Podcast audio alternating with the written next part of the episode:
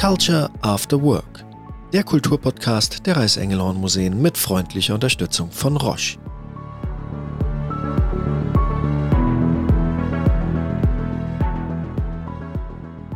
Die Museumslandschaft in Deutschland und darüber hinaus befindet sich an der Schwelle zu einem ganz neuen Umgang mit Objekten und Sammlungen aus kolonialen Kontexten. Immer bedeutender wird dabei die Frage nach dem Weg, den die Museumsstücke bis in die Ausstellungen und Depots zurückgelegt haben. Die dafür notwendige Aufarbeitung von Sammlungen und Objekten mit kolonialer Vergangenheit stellt seit Jahren eine große Herausforderung für die Museen dar.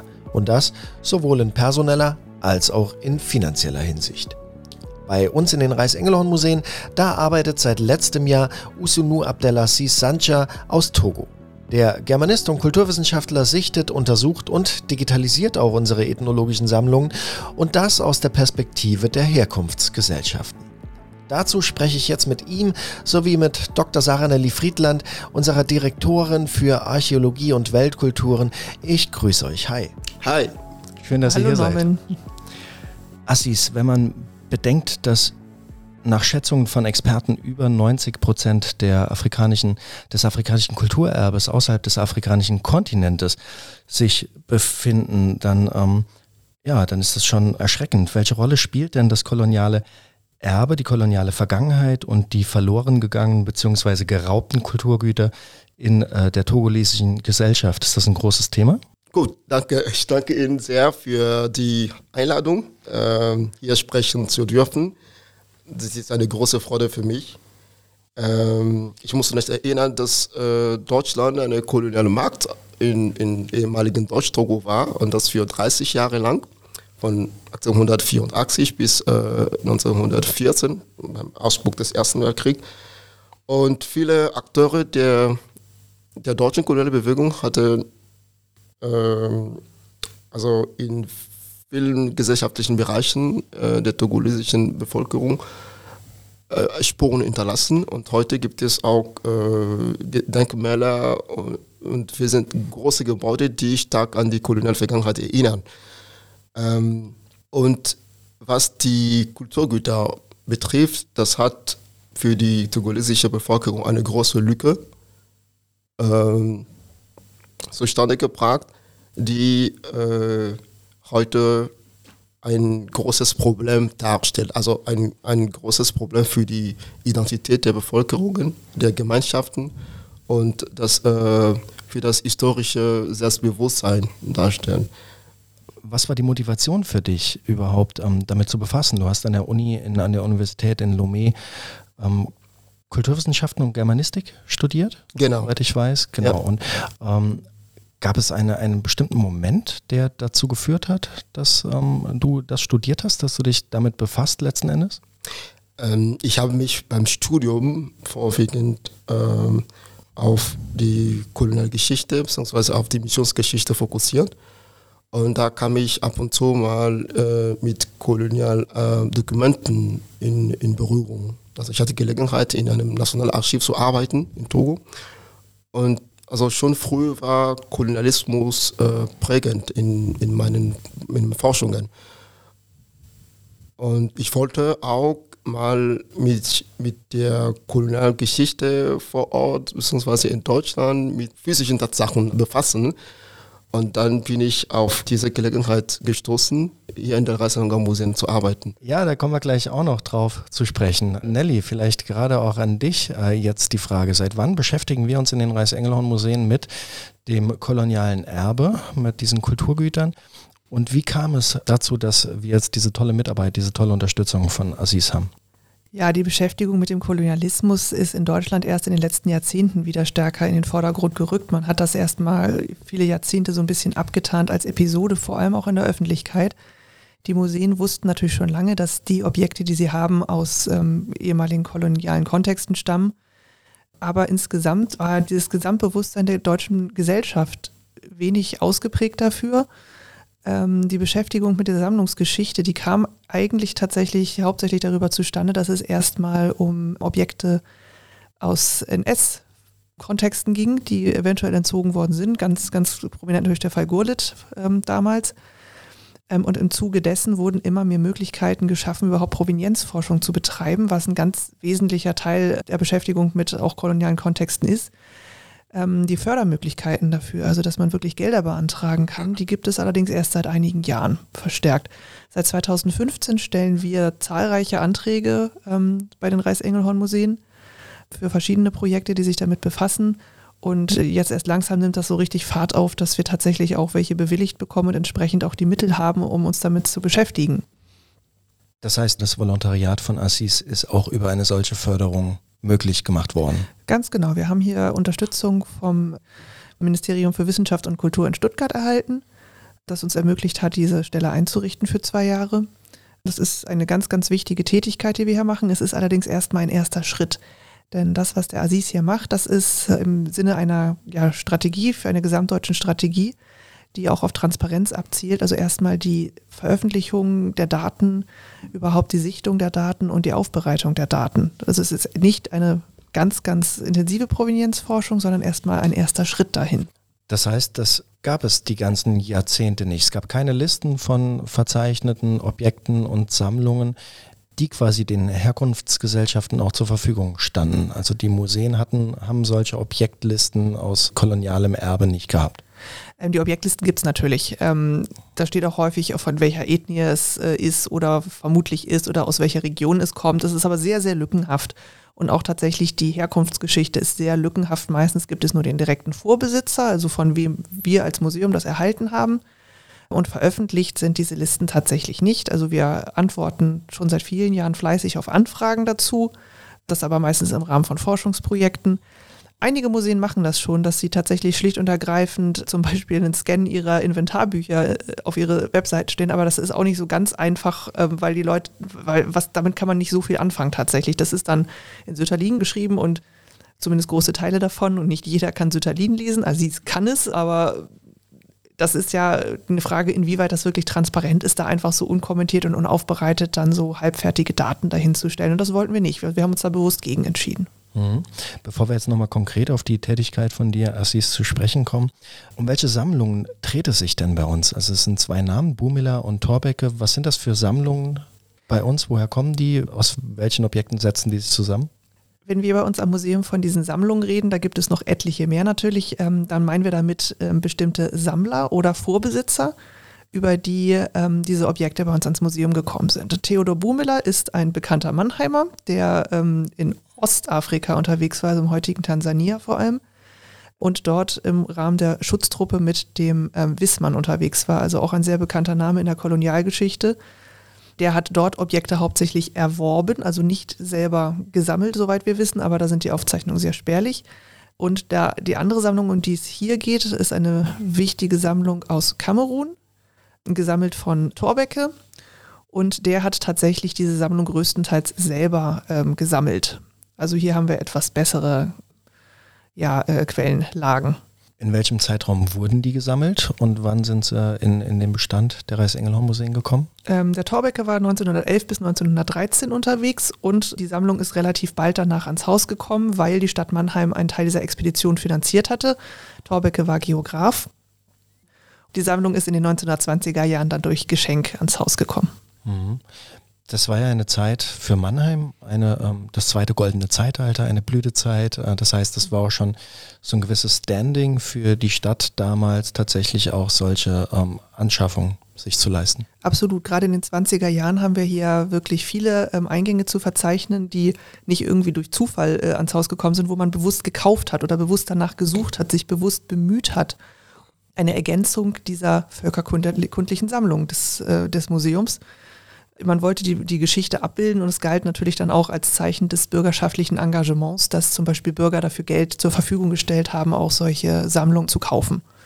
Das wurde damals natürlich relativ unkritisch gesehen, also da war nicht so wichtig, wo sie herkam, sondern tatsächlich, dass man eine möglichst breite Auswahl von möglichst repräsentativen Objekten hat.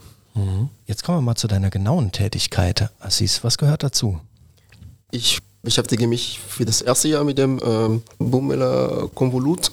Da geht es prinzipiell darum, die lückenhaften Dokumentationen, also die spärlichen Informationen, die noch fehlen, zu ergänzen. Also indem man durch eine sammlungsinterne Recherche die objektrelevanten Informationen bereitstellt und alle in die museumsinterne Datenbank einpflegt. Ja, darum geht es hauptsächlich. Also in diesem Projekt, also in diesem ersten Teil des Projekts.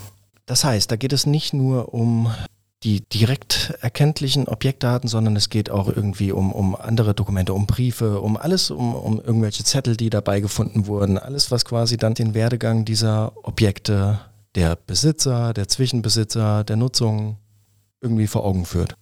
Genau, das in... Also ich muss sagen, es gibt manchmal gar keine Informationen zu den Objekten. Und natürlich tragt das auch dazu bei, dass man die Lücken, die bestehen, zu schließen, wenn wir eine Information finden zu einem bestimmten Objekt oder wenn der Sammler überhaupt was hinterlassen hat an Erkenntnis. Das hilft natürlich, die Lücke zu schließen. Aber in weiten Teilen sind die Objekte nur spärlich dokumentiert und wir haben gar nicht. Wir versuchen, einen umfassenden Blick zu erhalten, beziehungsweise also in erreichbarer Vollständigkeit, wie wir können, diese Lücken zu schließen, indem wir hier und dort die Informationen sammeln und zusammen puzzeln.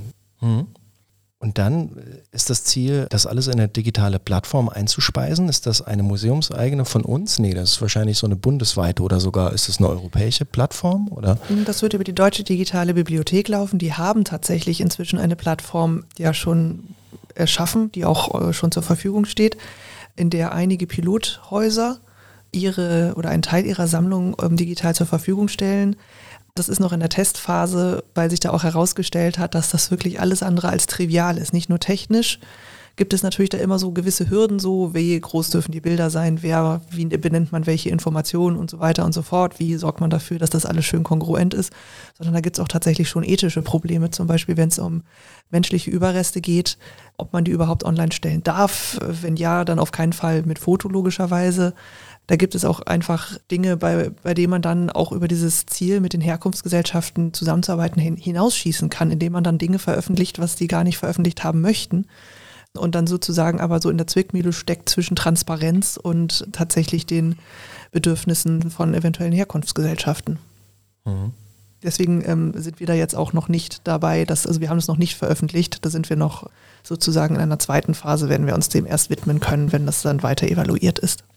Ihr habt es eben schon angedeutet, also Dokumente, die etwas über den Werdegang der Objekte erzählen, sind relativ selten.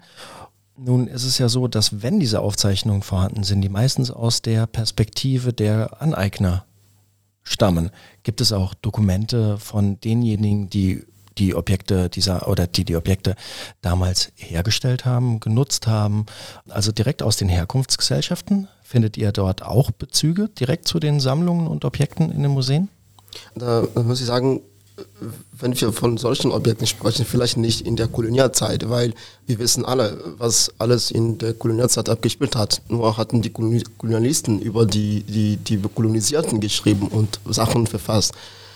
Aber heute gibt es Studien, also die von den Einheimischen selbst, also von der betroffenen Bevölkerung selbst gemacht werden und die, in denen sie aus eigener Sicht, aus eigener Perspektive über ihre Geschichte erzählen, über ihre Geschichte und ihre Kultur schreiben. Und es gibt immer noch in diesen Gesellschaften die Objekte, also Objekte sind noch vorhanden, deren Entstehung bis in die Kolonialzeit zurückreichen. Und es gibt Experten, es gibt Einheimische, die sich darin gut auskennen und auch über die Nutzung bzw. den Wert des Objekts dokumentieren. Und das können wir finden, aber was Bumiller oder Thorbecke betrifft, damals, ich weiß nicht, ob wir sowas bei uns auch haben.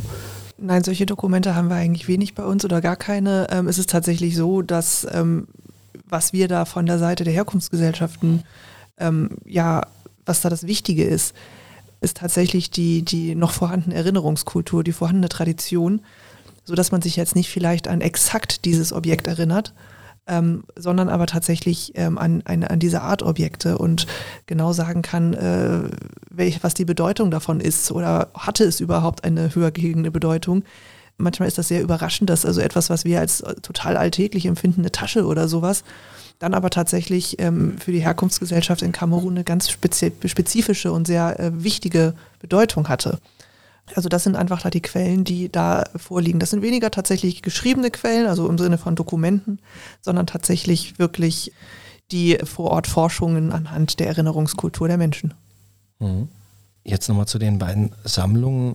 Gibt es schon Indizien, dass Teile dieser Sammlung auf illegalem Weg, auf unethischem Weg hierher gekommen sind oder vielleicht, dass die Geschichte auch im Nachhinein geschönt wurde?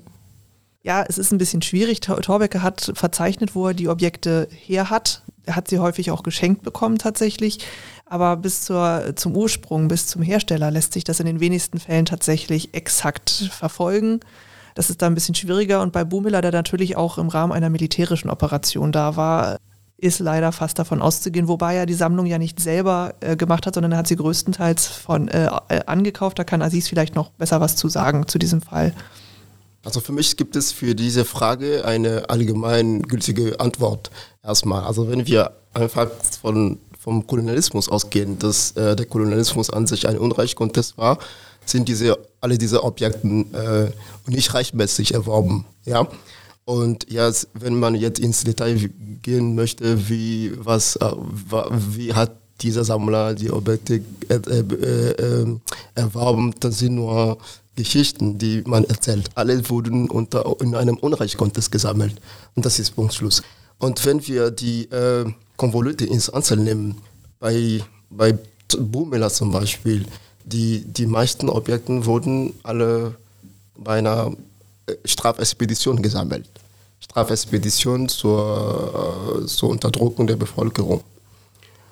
Und diese Objekte bestehen hauptsächlich aus Kriegsgegenständen, also Speere, Pfeile und so weiter. Es gibt auch Ritualgegenstände. Natürlich hat Bumiller auch einen Teil seiner Sammlung von einem anderen Sammler auch gesammelt, also erworben. Aber wir wissen noch nicht genau, unter welchen Umständen er diese Objekte gesammelt hat. Was wir wissen, ist, dass dieser Sammler, also Friesblei, war auch in Deutsch-Ostafrika stationiert. Und da gab es auch kriegerische Ereignisse in Deutsch-Ostafrika. Und also wir gehen alle davon aus, also zumindest ich gehe davon aus, dass diese Objekte hauptsächlich bei kriegerischen Ereignissen erworben wurden. Wenn wir Thorbecke nehmen, die Sammlung Thorbecke enthält auch, wenn man genau hinsieht, Objekte, die aus kriegerischen Ereignissen herstammen. Und für mich, man muss dabei wirklich vorsichtig sein, wenn man sagt, dass diese Objekte nur einfach erworben worden sind. Es gibt ein Zeichen, dass diese Objekte mit unrechten Umständen verwoben sind.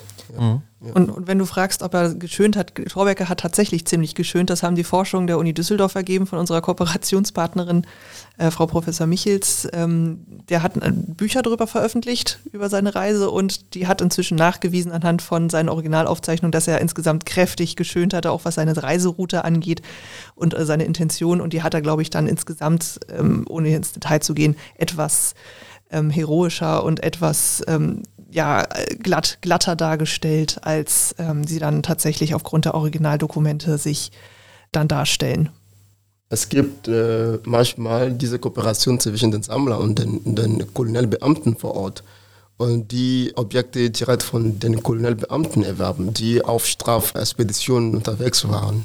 Und immer wieder kommt es zu dieser Berührung mit den kriegerischen Ereignissen, aus denen die Objekte herstammen. Und bei diesen kriegerischen Ereignissen geht es um Bevölkerung, die niedergeschlagen werden. Ja, es geht um Dörfer, die niedergebrannt werden. Gibt es eigentlich da mittlerweile schon Handlungsanweisungen oder Beispiele, wie man mit solchen ausgestellten Objekten auch umgeht, wie man quasi die Transparenz auch in die jeweiligen Präsentationen, in die Ausstellungen einbettet? Weil das sind ja alles Informationen, die natürlich auch bei den Objekten mitwirken müssen. Also es gilt ja nicht mehr nur die Aura des Objektes. Ein Objekt hat ja im Laufe seiner Geschichte auch an Bedeutungen dazugewonnen. Schreckliche Bedeutung, Kriegszusammenhänge oder Kolonialismus, die dem Objekt ja auch in irgendeiner Form eingeschrieben sind. Wie geht man damit um in Ausstellungen? Macht man das dann durch Texttafeln sichtbar? Also für Ausstellungen gibt es da tatsächlich noch keine genaue Handlungsanweisung, so generell wie Sammlungen mit kolonialem Hintergrund zu beurteilen sind. Da gibt es Leitfäden. Es gibt also insbesondere vom Deutschen Museumsbund einen Leitfaden dafür. Mit Ausstellungen ist das eine ganz, ganz schwierige Sache.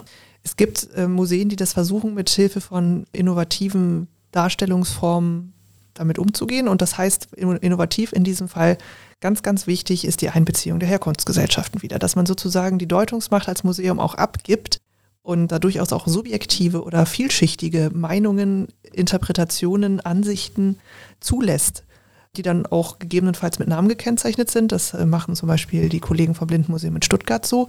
Witzigerweise führt das dazu, dass das die Museumsbesucher total irritiert. Aber das muss ja eigentlich nichts Verkehrtes sein. Wieso irritiert? Weil sie auf einmal mit tatsächlich einer Fülle von Zusatzinformationen konfrontiert sind, die vielleicht nicht die schöne, heile Museumswelt. Ja, wahrscheinlich so. Das mag ein Aspekt dabei sein. Also viele haben es noch grundsätzlich lieber, wenn das Museum sozusagen allwissend ist und ein Museum, das sagt, wir wissen es nicht oder wir möchten da jemand anders sprechen lassen. Das ist noch ein bisschen schwierig, aber na gut, das ist, wenn eine Ausstellung für Diskussion sorgt, finde ich das eigentlich immer grundsätzlich ganz gut. Und teilweise gibt es aber auch noch, diese Beobachtungen stammen auch von den Kollegen aus Stuttgart, eine totale Abwehrhaltung wirklich gegen die kolonialen Sachen. Da wird es gesagt, aber die sagen doch immer, solange die Deutschen da waren, war alles viel besser jetzt. Und es ist so ein bisschen wie in Deutschland, also vergleichbar mit der Ostalgie vielleicht, wo man sich die DDR wieder zurückwünscht. Also da werden halt sehr stark diese kolonialen Klischees auch wiederholt, erschreckenderweise. Dass Deutschland ja den Wohlstand gebracht hätte und dafür gesorgt hat, dass mal der Laden läuft, um das mal so platt zu sagen. Und das sind natürlich genau diese kolonialistischen Klischees, die wir eigentlich abschaffen wollen. Was jetzt aber in speziell, um mal das Stichwort Benin-Bronzen schon mal in den Raum zu werfen, gemacht wird, ist tatsächlich dort die Präsentation dieser Bestände der Benin-Bronzen zum Beispiel, um wirklich Transparenz herzustellen. Dass man die in ihrer Gesamtheit darstellt und sagt, das ist das, was wir haben, weil natürlich den Häusern auch oft vorgeworfen wird, dass sie das verheimlichen oder verschweigen. Mhm. Und dass man in dem Fall der Benin-Bronzen wird das derzeit gemacht, auch teilweise kuratiert von Nachfahren des Oba von Benin City, diese Objekte darzustellen und dann entsprechend natürlich mit den Begleitmaterialien in den Kontext einzubetten. Die Benin-Bronzen waren ja sozusagen auch ein Präzedenzfall im letzten Jahr und ich glaube, es hat nochmal ganz neuen Schwung in die komplette Debatte reingebracht. Vielleicht ein guter Punkt, auch Assis, wie hast du das erlebt? Ist das so ein Hoffnungsschimmer oder ist das mehr als ein Hoffnungsschimmer? Ist das der Anfang von einer Gerechtigkeit in Bezug auf das kulturelle Erbe? Natürlich, das ist ein Schritt zur Gerechtigkeit. Also dadurch wird in meinen Augen die koloniale Vergangenheit, sagen wir mal, das Verbrechen des Kolonialismus irgendwie nicht komplett, aber einigermaßen wieder gut gemacht. Ja? Diese Objekte, die zurückgegeben werden sollen, erzählen über die Geschichte dieser Menschen. Das ist eine Wiederaneignung der Geschichte, eine Wiedererlangung der kulturellen Identität, die seit langem abhandengekommen ist.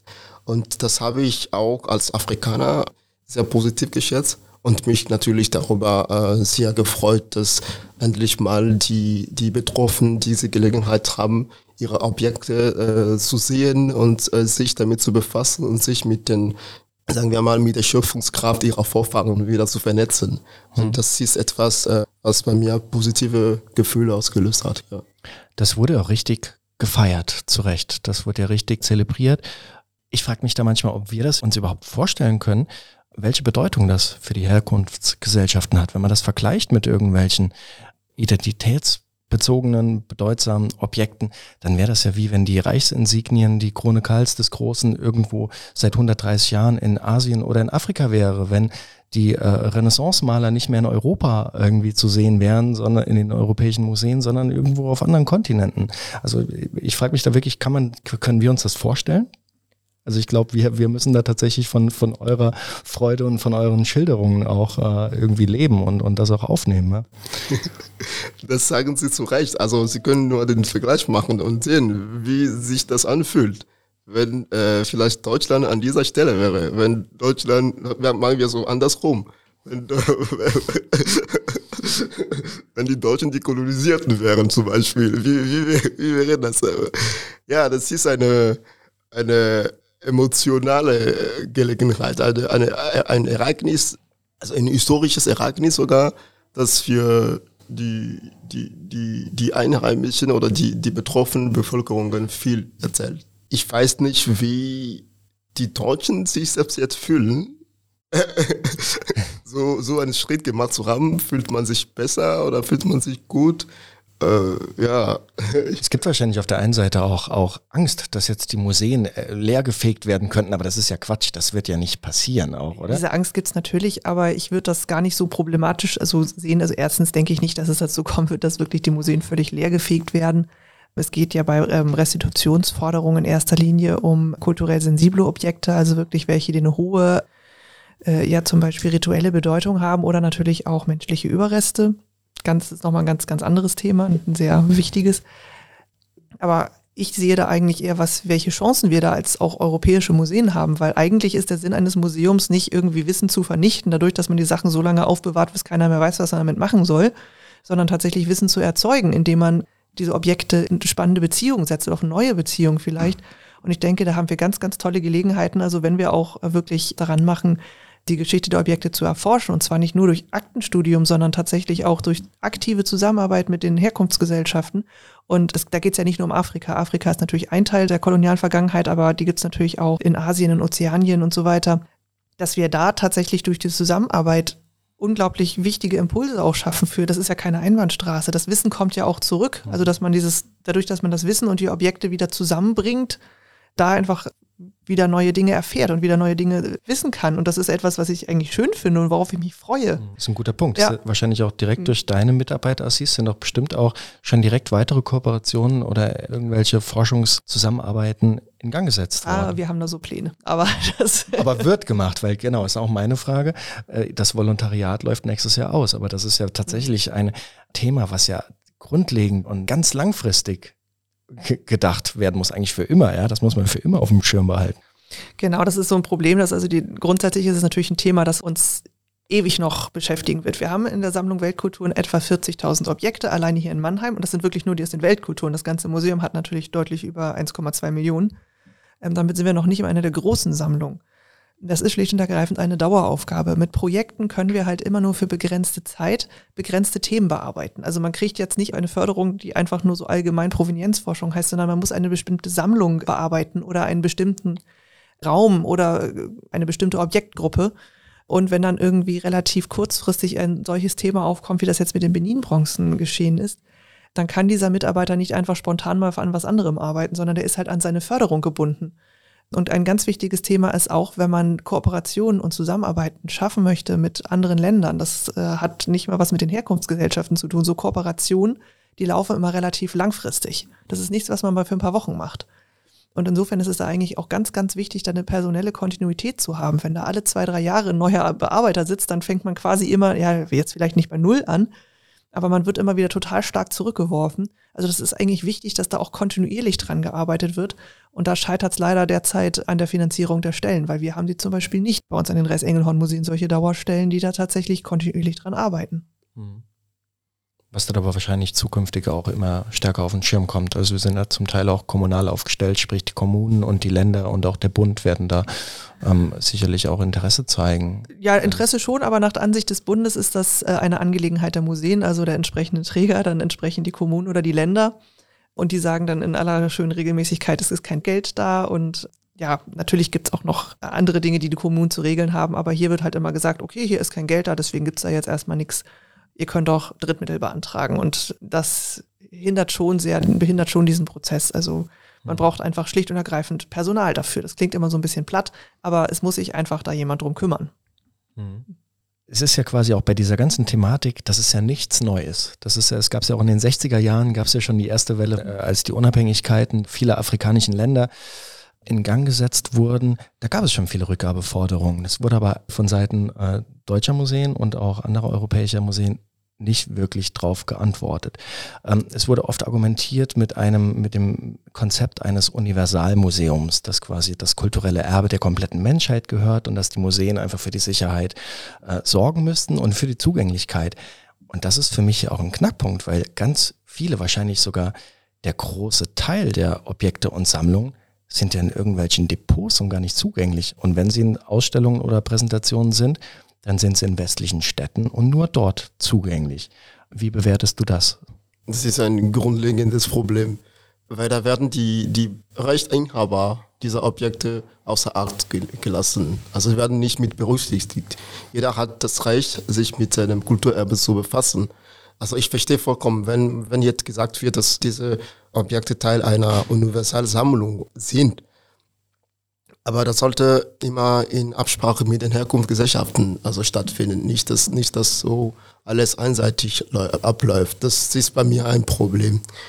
Wenn wir einen Blick auf die Museen in den Ursprungsgebieten werfen, also da sind die Museen leer. Und die meisten Museen sind leer. Und der Großteil der Objekte sind hier. Also die Leute in den Herkunftsgesellschaften lernen über ihre Objekte nur vom Außen. Also wir lernen über unsere Geschichte, unsere Kultur. Dafür muss man erstmal in Deutschland einreisen können, was auch unter Umständen zivilrecht ist. Das ist nicht allen gestattet, hierher einzureisen. Und das ist ein Problem. Ja, so sehe ich das.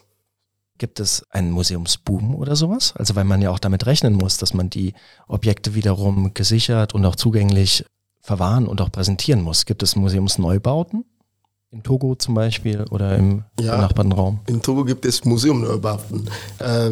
Das prägendste Beispiel dafür ist das ehemalige Gouverneurgebäude in Togo, das zu einem neuen Museum gemacht wurde. Und daneben gibt es Initiativen, die ergriffen werden, um neue Museen zu errichten. Und es gibt ein Interesse daran. Also die Herkunftsgesellschaften erwarten wirklich, dass die Objekte zurückkommen. Und dafür sind die Politiker auch bereit, alles daran zu setzen, damit diese Objekte gut aufbewahrt werden. Ja.